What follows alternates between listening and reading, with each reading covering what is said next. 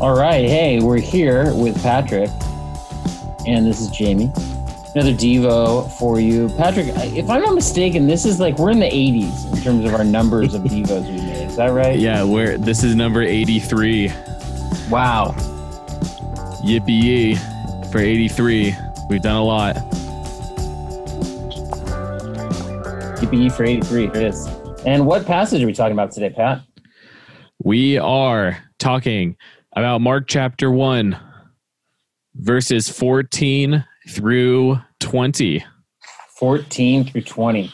Yeah. Okay, since on our last one you read, I'll read this one. How about that? That sounds like a great plan to me. All right, here we go. Uh, Mark, I almost said John. Mark chapter 1, starting with verse 14. After John was put in prison, Jesus went into Galilee, proclaiming the good news of God. The time has come, he said. The kingdom of God has come near. Repent and believe the good news. As Jesus walked beside the Sea of Galilee, he saw Simon and his brother Andrew casting a net into the lake, for they were fishermen. Come follow me, Jesus said, and I will send you out to fish for people. At once they left their nets and followed him. When he had gone a little farther, he saw James, son of Zebedee, and his brother John in a boat preparing their nets. Without delay, he called them, and they left their father Zebedee in the boat with the hired men and followed him. The word of the Lord. Thanks be to God. You know what I'm really thankful for? What's that? Whoever went through and made any time Jesus was talking red in my oh, Bible. Oh man, isn't that great? That's like I remember the first time I saw a Bible like that. I think I was in elementary school and I was like, okay, that's cool. That's like that's a fancy Bible right there. And now now I my regularly used Bible has that too. Yeah, yeah, the red letter edition, man. It is it's real.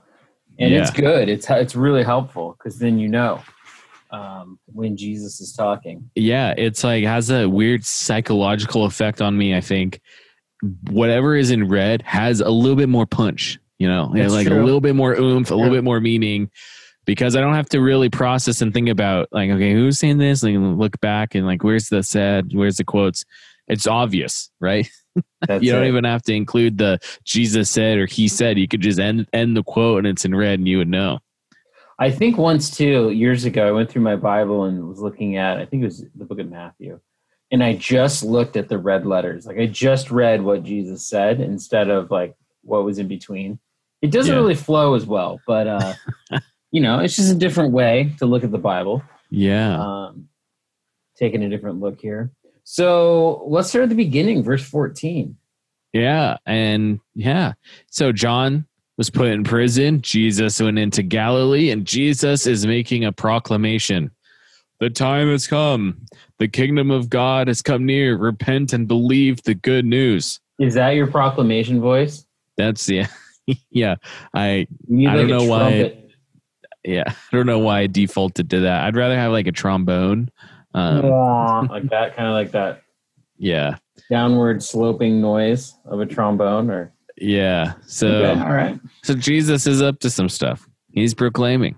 And time he has is come. and john by the way is john the baptist uh, john was put in prison because he was talking trash it wasn't really trash because it was true but he was talking trash about one of the power uh, brokers um, remember rome's in charge and he says hey it's not right for you to basically marry your family member is what was going on Yeah. um, to put it short. And and so he he says something about that, and they're like, "Oh no, you can't talk trash about us," and they put him in prison.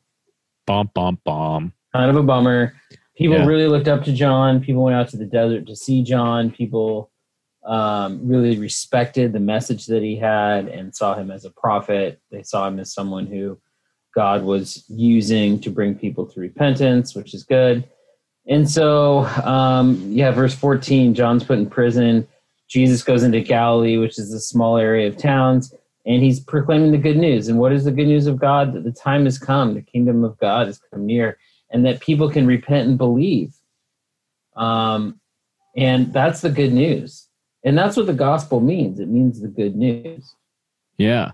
Yeah, we could sit on just this verse and and talk for our full 20 minutes here with every, with all of our listeners with the the group of listeners. But we have to talk about the next passage, the next chunk. This is a whole new chunk starting in verse true. 16.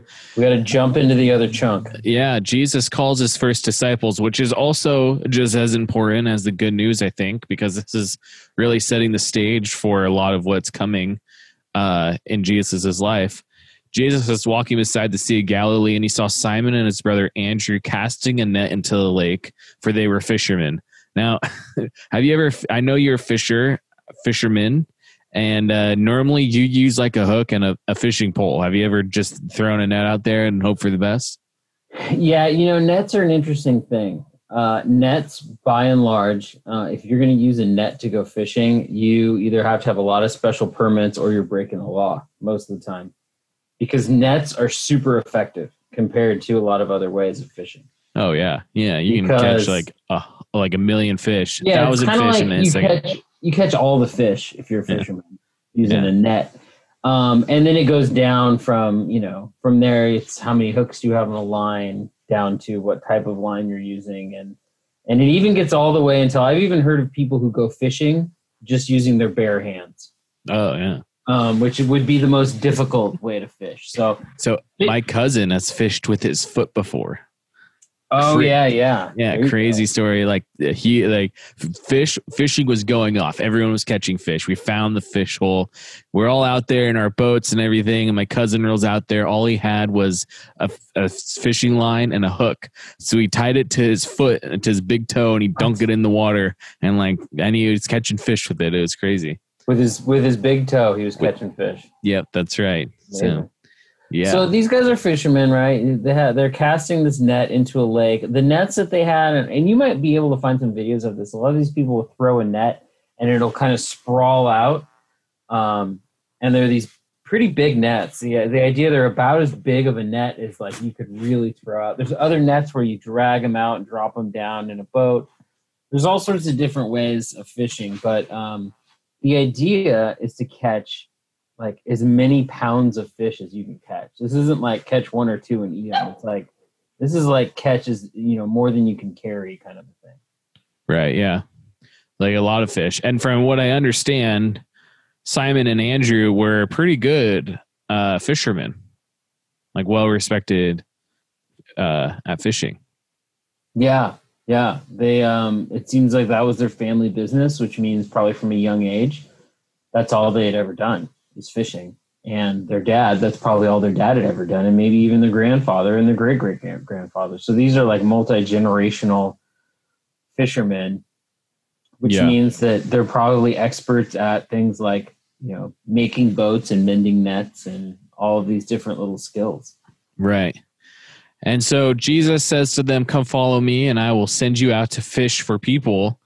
And at once they left their nets and followed him. So, uh, pretty uh, bold statement, pretty big statement, must have had a lot of weight attached to it. Uh, but it was an easy decision from what it appears for Simon and Andrew.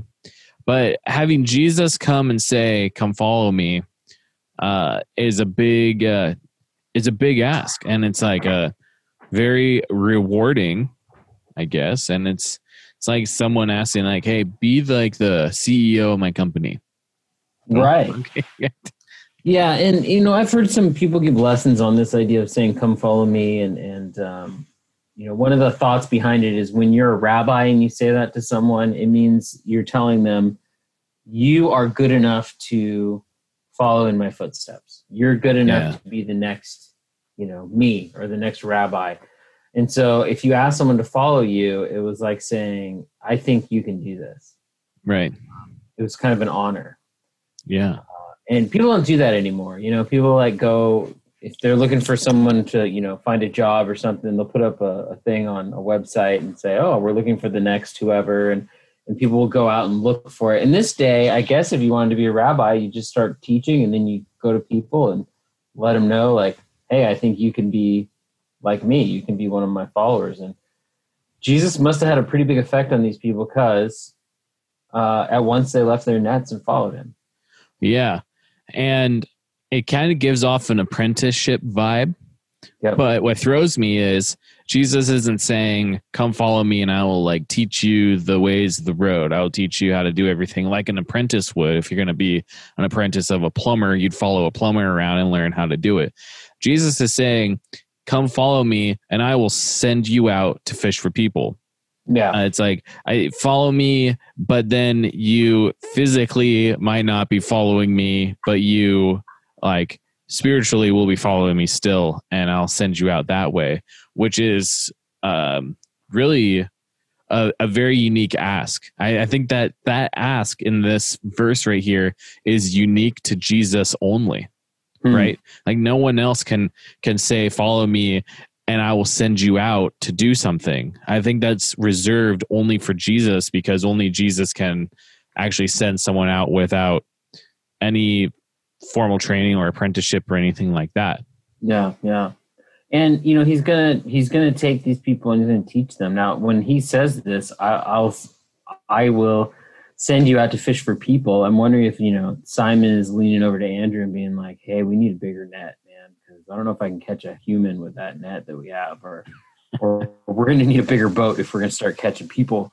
Um, I wonder if they even had any, any idea what he was talking about or what he was, you know, like what what that meant but they knew who Jesus was. You know, they had kind of a hint or an idea of who he was. yeah So they did it. Um, but he doesn't end there, right? Verse 19. When he had gone a little farther, he saw James, son of Zebedee, and his brother John. So here's James and John, and they're prepping their nets. Uh, verse 20, without delay, he called them, and they left their father in the boat with the hired men and, and followed him. So what's crazy to me is these guys had what probably were somewhat successful fishing businesses. I mean, they're successful enough that they're hiring, you know, extra workers. Yeah. Uh, they have nets. They're like working. They're making money, and they are leaving the business. Uh, and Yeah. they're brothers, so it's not like he's taking one person from a family. It's taking multiple brothers from a family, and so that had a big impact on that family. I, I you know, would imagine. Yeah. Yeah, uh, multiple impacts on the family, multiple impacts on the business, definitely. Uh, but I think uh, James and John really recognized the value because it's like, okay, you're going to decide to maintain the successful family business, or am I going to go do something that's bigger? Right. And, Yeah. but more risky. I mean, at this time in the moment, probably came off as a little bit more risky, but maybe the reward was also very apparent too. Hmm. Yeah. And you know, you wonder like if someone came up to you and said, "Hey, Patrick, follow me, and I will buy you a new truck," you'd be like, "Okay, a new truck, yeah, I'll follow you." Or follow me, and I will uh, make you internet famous. and you'd be like, "Well, okay, I guess I'll give that a shot." Or, or follow me, and I will, uh, you know, get you whatever it is that you want or need, or you know. And Jesus isn't giving them this big promise that's like for them just themselves. Right. It's for something that's so much bigger. yeah. Um, and again, I don't think they really know what it is. Uh, at this point, I think they're just like, I, I think this guy's legit, um, and I'm willing to take this risk. yeah. And, and I think that's true of us when Jesus comes to us. Like when we first encounter Jesus, we don't know all that that's going to mean for our lives. Like we don't, you know, we don't, we don't know what we're going to have to give up. We don't know what we're going to have to pick up. Uh, we don't know um, where Jesus is going to call us. We don't know the the whole plan. He he doesn't lay it out. He just says, "Hey, I want you to follow me," and we have the choice. Do I say yes? Do I follow him? Do I say no? And um, for a lot of us out there, we're like, you know what? I, gee, there's something about God. There's something about this call from this person that leads me to believe that this is going to be the best thing. I have to say yes. Yeah. It's like that that gut feeling when you know like the right choice. The hard choice, but maybe the but the right choice, you know. That's right. Exactly. It's the gut choice. And, and that is this personal revelation that Jesus gives us when the Holy Spirit comes to us and just shows us that this is the right place to be and the right place to go. So, if any of you out there are feeling that even right now, you're like, I I need more. Uh, I know there's something more, and this person of Jesus is a curious personality to me, and I know that Jesus is the right way, the right path. Um, stop where you're at. Say a prayer. Talk to God. Tell God that you will follow Him, uh, that you'll follow Jesus. And and that's the cool thing is that God doesn't just say, "Okay, I'm going to save you. You're good. Let's move on to the next person." God calls us into mission, right? So he calls all these people into a purpose. He doesn't just call them to be saved for nothing.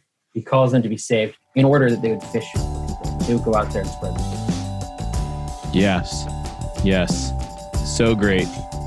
Thanks for tuning in to today's devotional on this passage this Sunday. See you guys later. Bye.